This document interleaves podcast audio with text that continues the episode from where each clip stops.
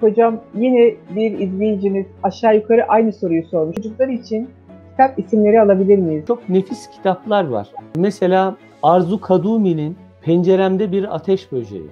Gazoz Kapakları diye de bir kitabı var. Şimdi onunla ilgili bir şey anlatacağım size. Arzu Hanım'ın daha haberi yok ona da söyleyeceğim. Bir üniversitede, Ankara'da bir üniversitede bir profesörün kızı çok bakın geldi kitaplarda anında. Evet. Bu kitapları babası çocuğa e, almış oku diye. Çocuk da böyle çok bilmiş bir çocuk. Demiş ki ya bunlar beni ilgimi çekmedi demiş. Öyle bir ön yargıyla okumadan işte Gazoz Kapakları Birliği çok nefis kitaplar. Bu çocuklar için var ya şahane yani ikisi de. Sonra babası neyi görmüş biliyor musun? Şimdi baştan çocuk post attı ya babaya bu bunlar benim ilgimi çekmiyor. Çocuk bunları okumuş yastığının altında saklıyor baba görmesin diye. Bayılmış iki kere okumuş. Sonra da itiraf etmiş. Şimdi çocuk kitabı olarak yeni bir kitap çıktı. Siyah Yıldız. Demet Şahin. Siyah Yıldız kim biliyor musunuz? Hazreti Bilal. Ama yani ben ya bırak çocukları büyükler okur onu. Ya ben okudum böyle gözyaşlarımı tutamadım. O kadar güzel ki ya o kitabı okuyup da ezana aşık olmamak, o kitabı okup da Hazreti Bilal'i sevmemek mümkün değil. Çok çok taze bir kitap, şahane bir kitap. Mesela yine çocuk kitaplarından Yıldız Parlatan diye Şükran Binark'ın bir kitabı var. O da çok nefis. Kendi kültürümüz içerisinden bir çocuk romanı. Yani hmm. tamamen bu toprakların içerisinden yazılmış bir çocuk romanı. Mesela Ayşe Sevim'in Güneşe Yolculuk, ha bu arada Yıldız Parlatan geldi. Şükran evet. Binarkı, bu da yeni çıktı. Çocuk romanı çok çok iyidir.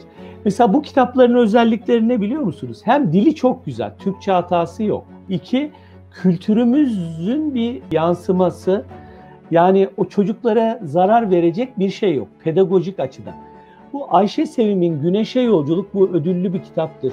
Türkiye Yazarlar Birliği yılın çocuk edebiyatı ödülünü vermişti yıllar önce.